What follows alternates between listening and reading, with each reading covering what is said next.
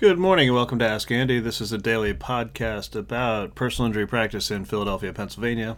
I'm Andrew Neuwirth. You can reach me on the web at Neuwirth Law, N E U W I R T H L A W dot com, and by phone at 215 259 3687.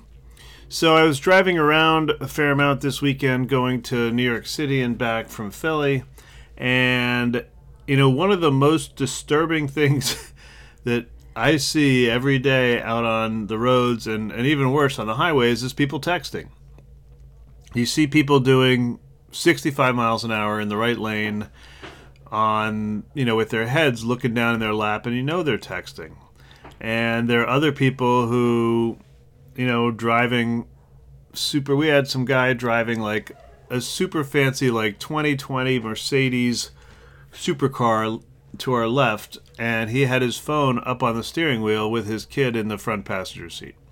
So, look, nobody likes to be told what to do or what not to do, but you know the the biggest growth in my practice has been texting and driving accidents, and there's just no real explanation for it. And a lot of people at depositions don't want to admit that they were texting and driving because you know it's illegal now and so on and so forth. But yeah, the fact of the matter is, it's broad. Most of these accidents are happen as follows: like it's broad daylight, someone's on their phone, they're not paying attention, and what happens? They slam into someone because the light turned red, or someone had to make some unanticipated driving decision, and you can't figure that all out if you're looking down at your phone and you look up and you just don't have time to react.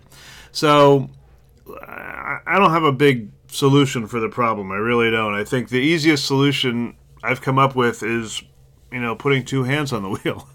Um, but, you know, that's just one solution. So if you really want to see horrible stuff, um, you can go to Joel Feldman, who's a Philadelphia lawyer whose daughter was killed uh, by a man who was fiddling with his GPS.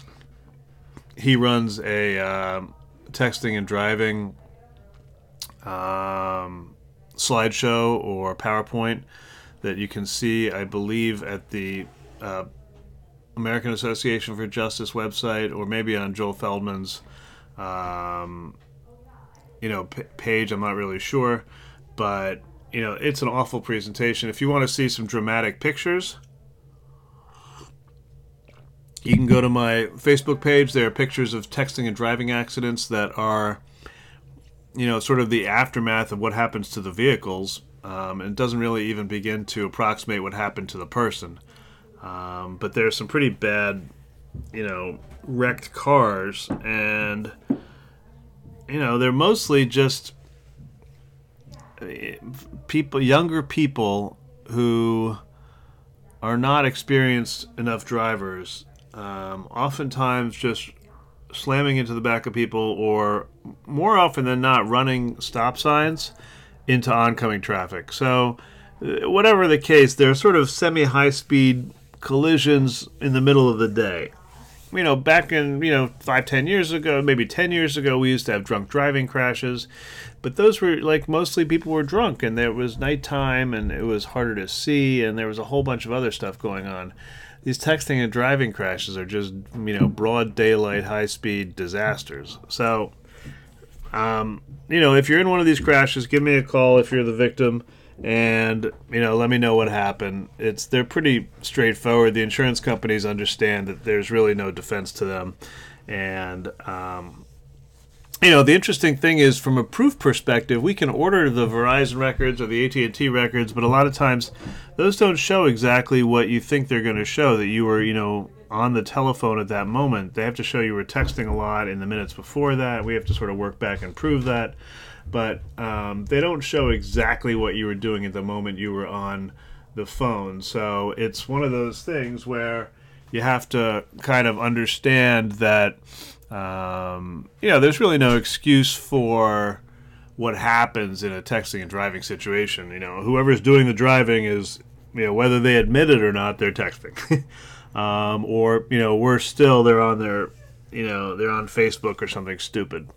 Um, you know, but I, I guess look, the moral of the story is this: try and avoid it and try and keep people you're driving with from doing it. Um, it's distracted driving. You know, I have, my wife has a new car and it's got all these fancy touch controls, but in order to touch something on the screen, you got to look away from the road and touch it. And I really think that it kind of promotes danger and distractedness, but that's just me and my sort of hypersensitivity to it. But the bottom line is if you can keep two hands on the wheel, great. If you you have something that can't wait, you know, you can do a hands-free phone call. They're not great. It's still distracted, but look, if that's what you got to do, that's what you got to do. But there's really no reason to be, you know, texting while you're driving. Um, you know, this just I don't know. I went through a period where I didn't use my phone at all. I just put my phone in the back seat, and you know, I really didn't miss anything. I, you know, and I run a business and uh, have a family and kids and this, that, and the other thing. You just you don't miss that much. So try and avoid it. It's that's the best way I can say it is. It's not good or safe. That doesn't mean you can protect yourself from other people texting and driving but um, you know we need to get to a place where it's kind of socially unacceptable to be um, you know have your head in your lap while you're driving. All right. Anyway that's enough for today. My name's andrew Neuwirth, and this is ask andy. I hold people accountable